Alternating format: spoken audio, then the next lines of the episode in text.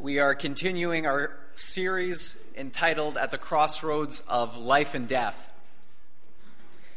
Today is part two. Last week we looked at Mary Magdalene and how she was one of the women who stayed at the cross of Jesus Christ and the love that compelled her to stay with Jesus even as he died. This week we want to look in part two at the centurion who was at the cross of Jesus Christ and the sermon this morning will be a little bit different. I'm going to be presenting it in the form of a narrative on behalf of the Roman centurion. And so I've taken some liberties in using my imagination at some of the things that he may have been thinking and feeling that compelled him to make the declaration that he made at Jesus' death.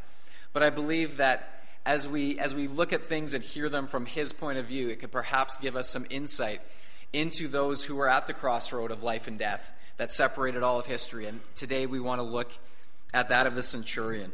And so I pray that you'll be blessed by it. Uh, I also just want to once again uh, uh, encourage all the men here that this coming Saturday, uh, you'll want to be here Saturday morning, 8 o'clock in our church basement. Henry Wolf is going to be sharing his testimony for the community men's breakfast. You're not going to want to miss that. So mark that on your calendars and, and spread the word that that's going to be happening here this coming Saturday. So just want to remind you of that one more time. Would you bow with me now and let's enter the sermon together with a word of prayer. Lord Jesus, I want to glorify you in this time. And so we seek, Lord, to give you all of the glory for what you have done. We give you all praise, Lord, that you went to the cross, but that you didn't go to the cross as other men do. Lord, you were entirely different. Your, your, your motives, your reasons, and Lord, even how you went about that day of suffering, Lord, was so different from any other man. And so, Lord, we see that you are the Son of God, and we give you praise for what you've done for us. I pray, Lord, now that as we look at the story of the centurion, that you would give us a fresh understanding, Lord, into what that day could have been like for those who were present there. And so, Lord, I pray that we would again be moved by your sacrifice and that we would be encouraged, challenged, Lord, in what we will do in response. And so bless this word, I pray, in Jesus' name. Amen. I have seen many crucifixions in my life, more than I care to remember. In fact, they have become almost routine to me. But don't get me wrong, it's not as though I enjoy them. It's just that after a while, you get used to it. The blood, the screams, the cursing, it's all just part of the job. And in the end, they are only criminals after all murderers, thieves, terrorists, insurrectionists. They deserve whatever they get. At least we assume they do. But either way, it's not my job to judge these men. It's simply my job to follow orders without question. You see, I am a soldier of the Roman Empire. Caesar is my emperor, and for many years I have faithfully served him. Rising up from the lowest ranks, I have become a centurion with 100 men directly under my command. For the sake of honor and the glory of Rome, I have fought in countless battles. My sword has shed the blood of many enemies of Rome. And so I know battle. I know what it is to see life and death hang in the balance. I have seen men fall by my hand and others around me. I know what life and death looks like. I am a soldier of Rome. I have learned to fear nothing and no one. As a soldier of Rome, I know what it is to be under command. But today, I'm under command of another. And let me share with you the reason why. You see, I was a soldier of Rome, but I am no longer. You see, much has changed since then. I have changed since then all because of what I experienced at the very last crucifixion that I was ever put in charge of. As I already said at the outset, while the spectacle of a crucifixion would be absolutely horrifying to any one of you, to me, it was just part of the job, something I had become accustomed to. In fact, in my entire career, there are really only two crucifixions that stand out to me the first one and the last one. At the first one, I was just a wet behind the ears recruit. They ordered me to hold the prisoner down on the cross as another man drove the nail spikes through his hands and through his feet. And I must have turned white as a sheet because some of the other veteran soldiers laughed at me. There was no showing weakness in front of men like that, and so somehow I held it together and I didn't throw up, but I can remember to this day the look in that condemned man's eyes as each thrust of the hammer, each sound of it breaking through sinew and flesh into that cross. I remember the look in his eyes of complete despair and horror as his fate was sealed. And I was the reason behind it. I was the one holding him in place. And I've never been able to forget that look because I've seen that same look of despair in the eyes of every criminal I've ever seen crucified, and there have been countless dozens. All of them have looked the same, all except for one man, the last man that I was ever a part of his crucifixion. But now I'm getting ahead of myself. You know, in my past, some of my civilian friends would ask me, How could I be a part of doing something so barbaric, so cruel to another human being. And so I always tell them the same thing that I tell myself so that I can sleep at night. I tell them he is an enemy of Rome. He's getting what he deserves. You see, as Romans, if we don't punish those who would stand against Rome, if we don't make an example of those who would try to rise up against us, then others will get ideas too. You, you see, we have to be ruthless to keep our empire under control, especially in Palestine. You see, the Jews, they are some of the most stubborn and hard headed people that we've ever had to deal with. We've had to put down one uprising after another. And no matter how ruthless we've been with suppressing one group, it always seems like there's another leader springing up, claiming to be their Messiah figure. And then once again, we've got to put down another revolt, and we do the whole thing all over again. You know, it was no secret that our governor, Pontius Pilate, was not exactly thrilled about being posted to Jerusalem, of all places, and neither were we. None of us liked being there in that country of rock and wilderness and desert with people that were constantly trying to rise up against us. We knew that they truly hated us. And it's hard to blame them. We were an occupying force in their country. We knew that if we ever gave them a chance, there'd be a dagger in our backs. And so we always had our guard up.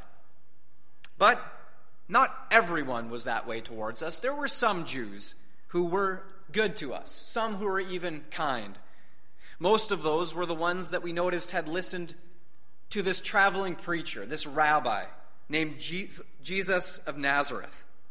You know, we Romans first had to keep an eye on him because some said he might be the Messiah, and so anyone who could be a threat to Rome leading a rebellion, we had to watch. We had our spies watching him. But we soon began to laugh when we realized he was no threat to us.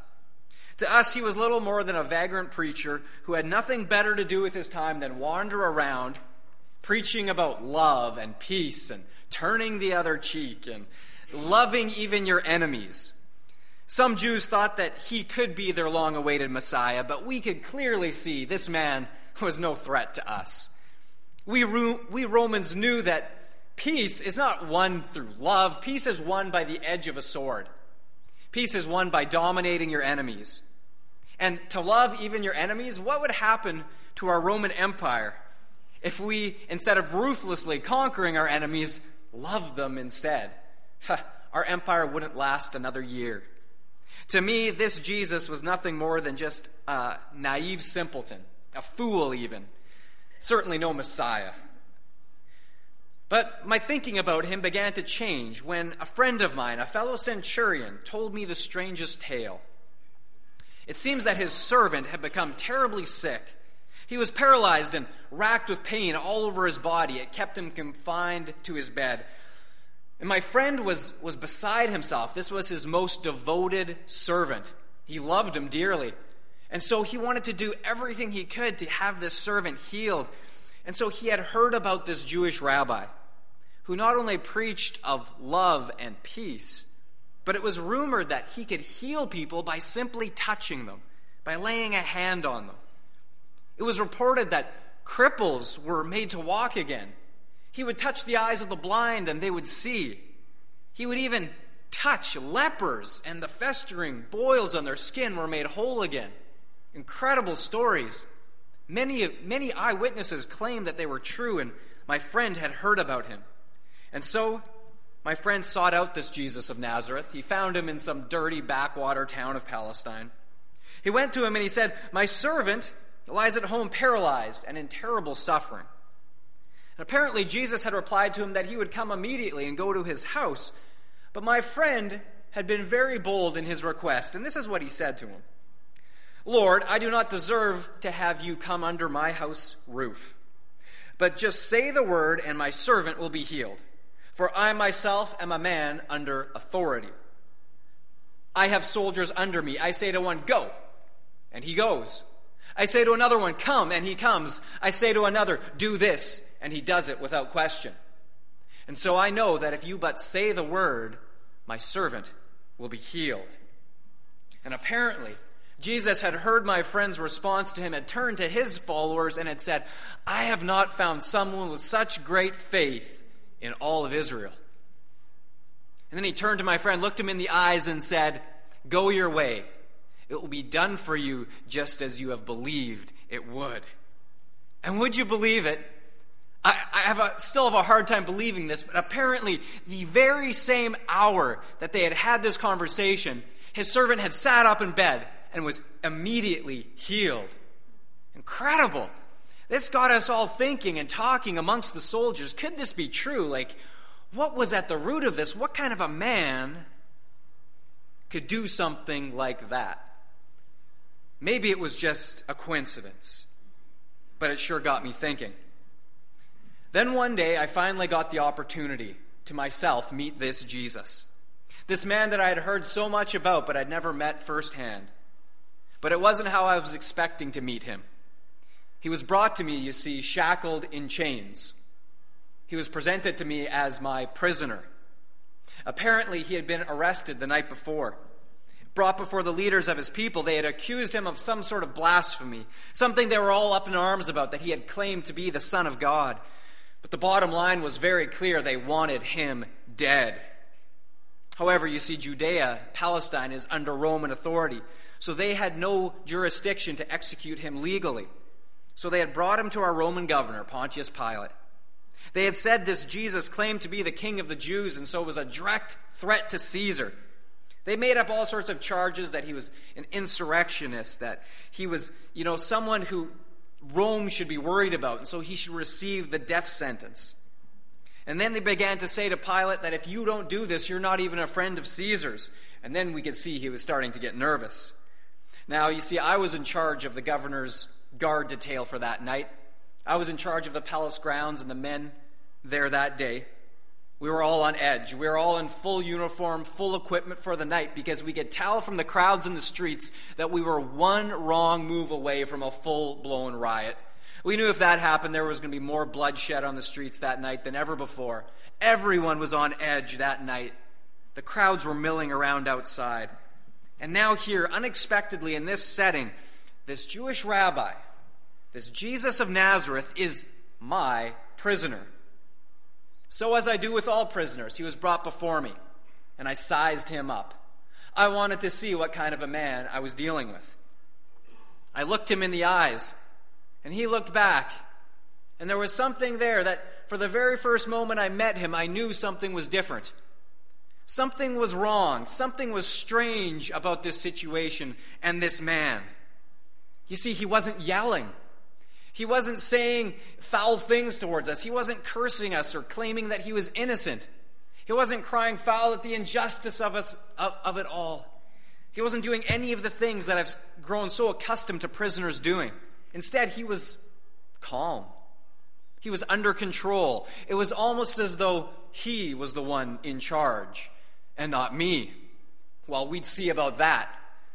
I'd show him who was in charge before the night was over, I knew from experience that he would beg for mercy in the end, just like the rest of them. And so I led him before the governor. Now, let me tell you that Pilate, Pontius Pilate, is not a man to mess with.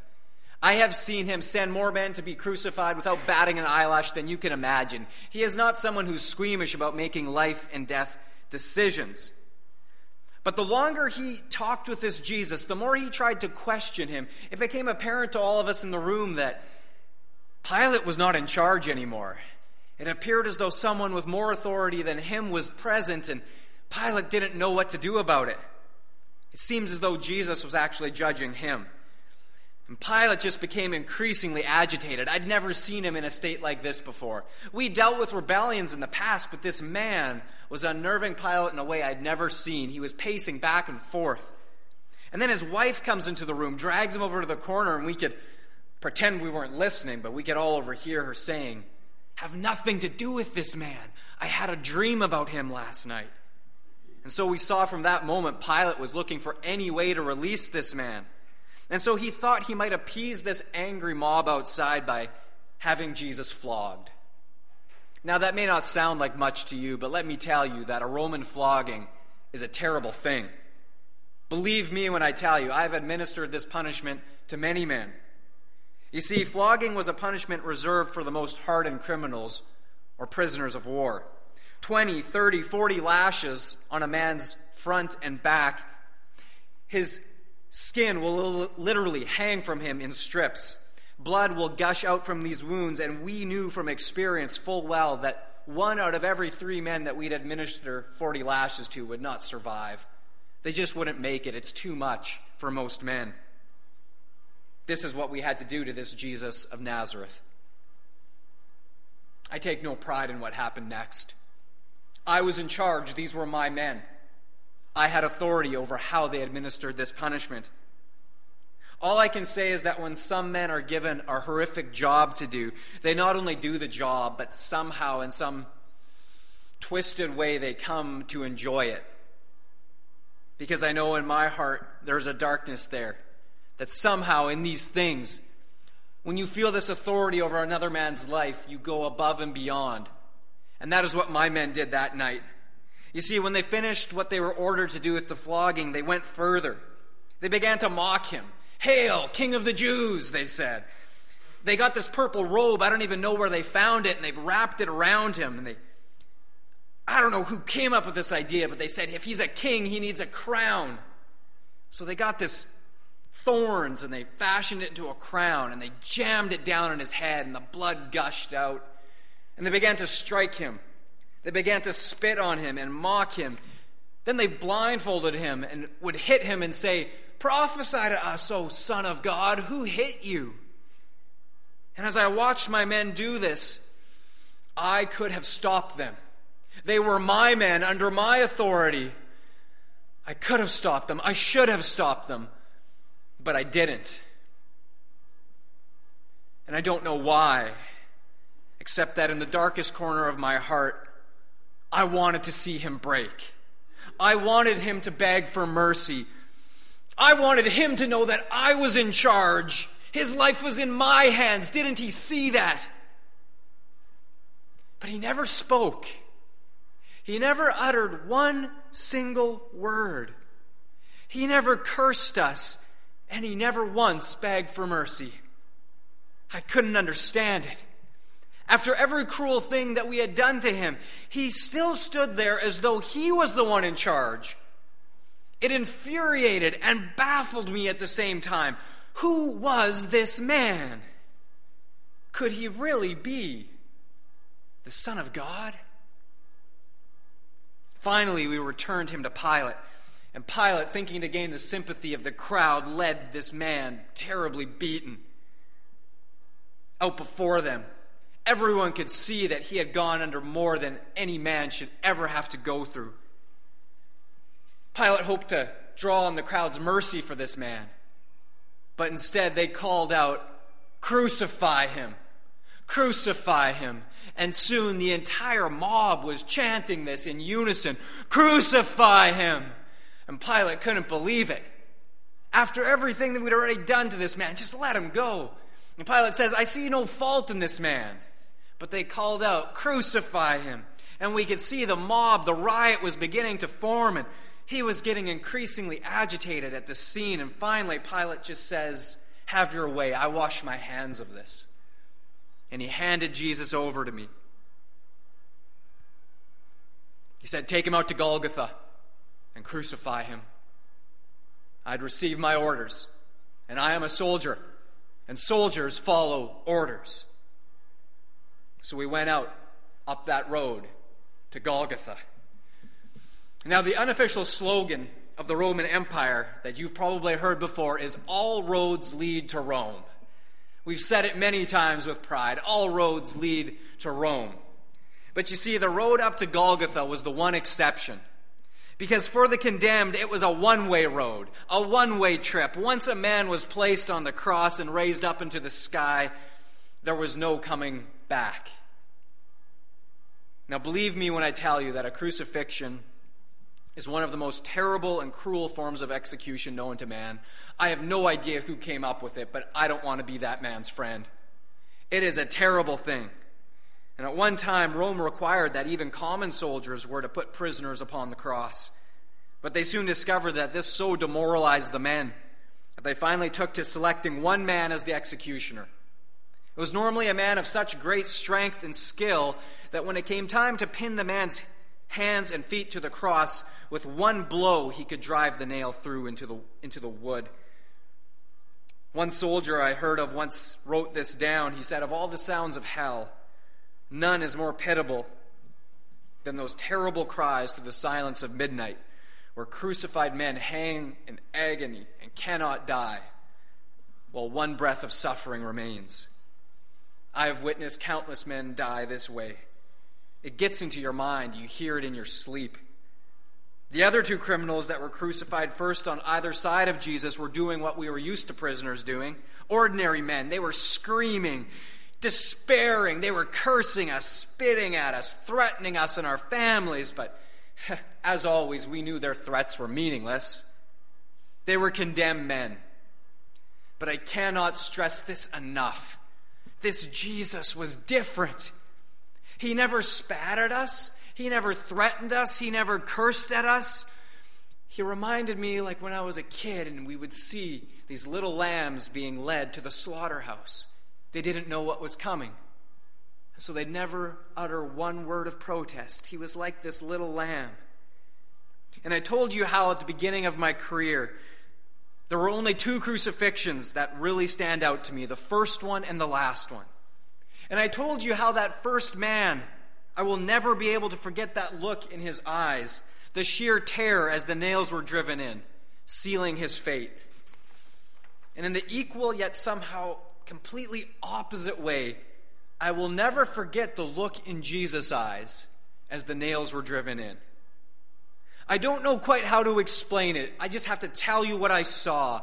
Instead of terror in his eyes, it was as though he was looking at me with compassion, with mercy, as though our roles were reversed, as though I was the one on the cross and he was the one administering the punishment. I couldn't understand it. I had never seen a look like his. As one final ironic insult, we had to hang this sign on his cross that said, The King of the Jews. And finally, after having done this, my men hoisted him up into the air. And hanging there on that cross, stripped of all dignity, dripping in blood, struggling for every last breath, what Jesus said next struck me like a bolt of lightning out of the clear blue sky. It penetrated my soul, and I have never been the same since. He cried out, Father, Forgive them. They don't know what they are doing. And it seemed as though I was the only one who heard him. My men and almost everyone else kept mocking him, hurling insults at him. The throngs of people who had followed him before were gone. They had ran for the hills. I only saw a couple of followers of his on the hill that day some women and one man. Everyone else had deserted him. But I had heard him, and I couldn't shake it. Why was he forgiving me? Wasn't he the condemned criminal? Wasn't he getting what he deserved? But then it struck me. What if he wasn't getting what he deserved? What if he was truly innocent? Then why didn't he just say so? If he was innocent, why did he so willingly accept his fate? And why would he, above all things, forgive me for the terrible things that I had done to him? That I had allowed my men to do unabated. And believe me when I tell you, as a soldier, I have seen things that you would never imagine. And that in the hundreds of trials, floggings, and crucifixions that I've been a part of, not one man amongst them has behaved like this Jesus of Nazareth. What kind of a man was he? And who was he? Now, as if this entire ordeal up till now hadn't been crazy enough, things take an even stranger twist. I know this will sound absurd, but I am not lying to you. This is what we saw that day.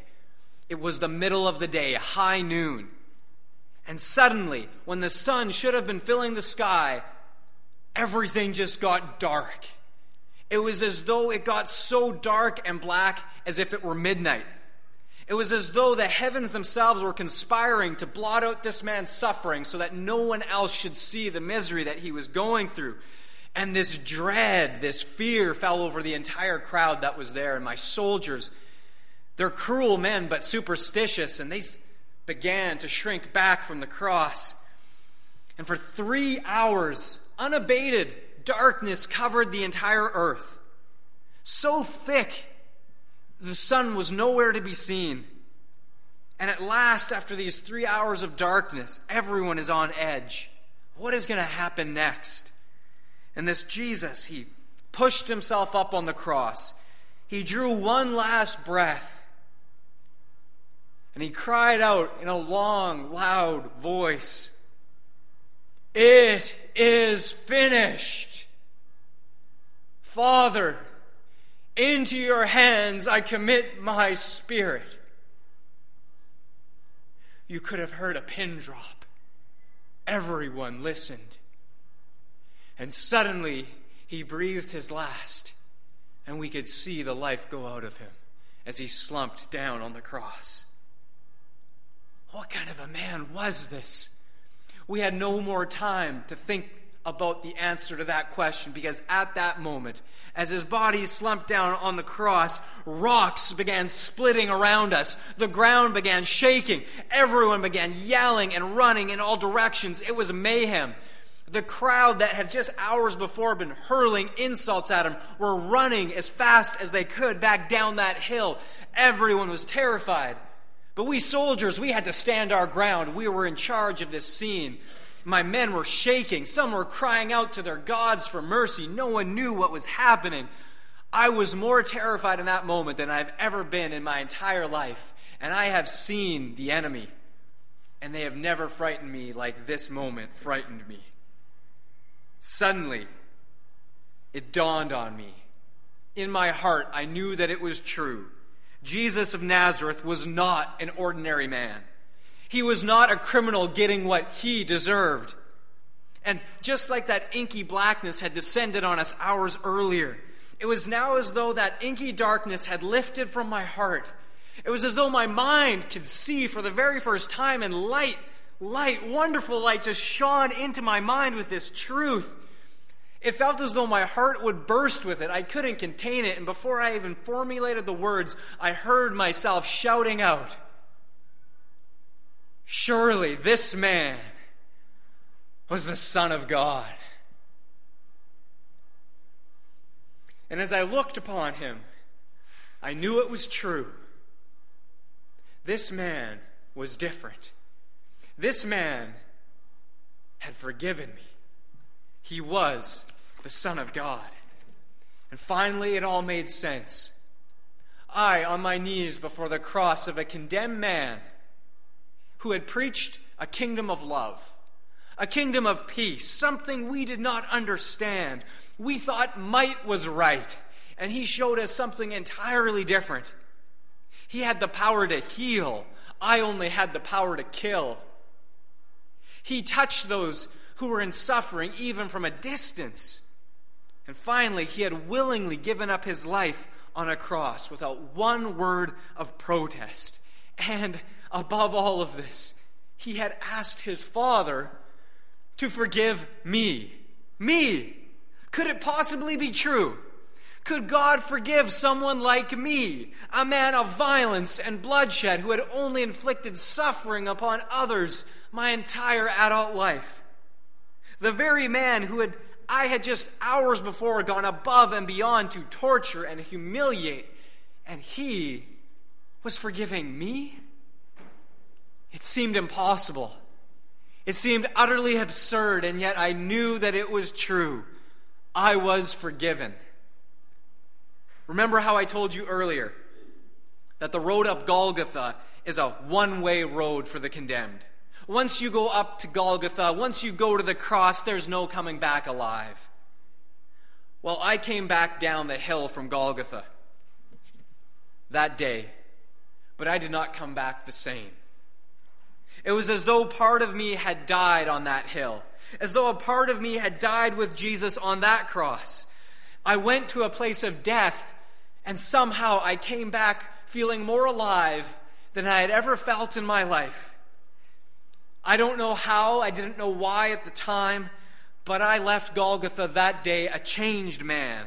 Jesus was not just a man, he was and is the Son of God. You see, he is who he claimed to be. And most importantly of all, oh, my friends, he has forgiven me. He had asked his father to forgive me, and I know now that he was not getting what he deserved on that cross. He was getting what I deserved on that cross. He did it all so that I could be forgiven.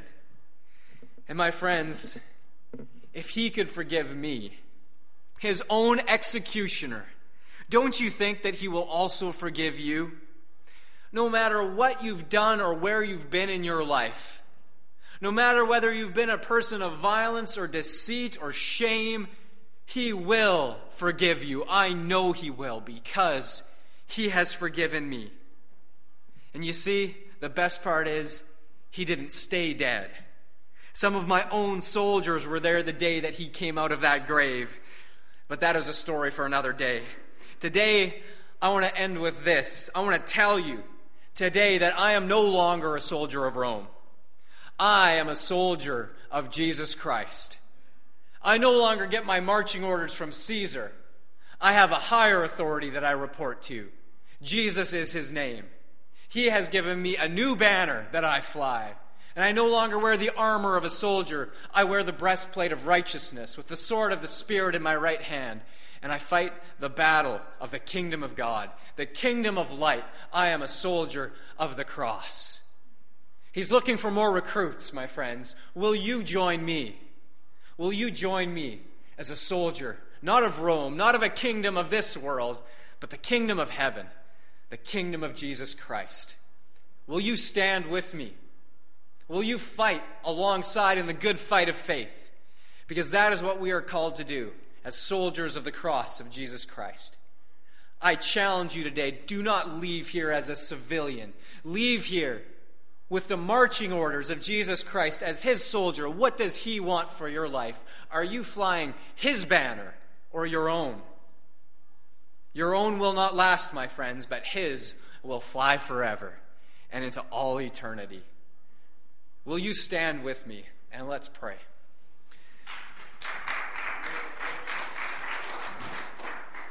Heavenly Father, we stand before you, awed by your sacrifice, awed that you would go to such lengths to forgive even your own executioner.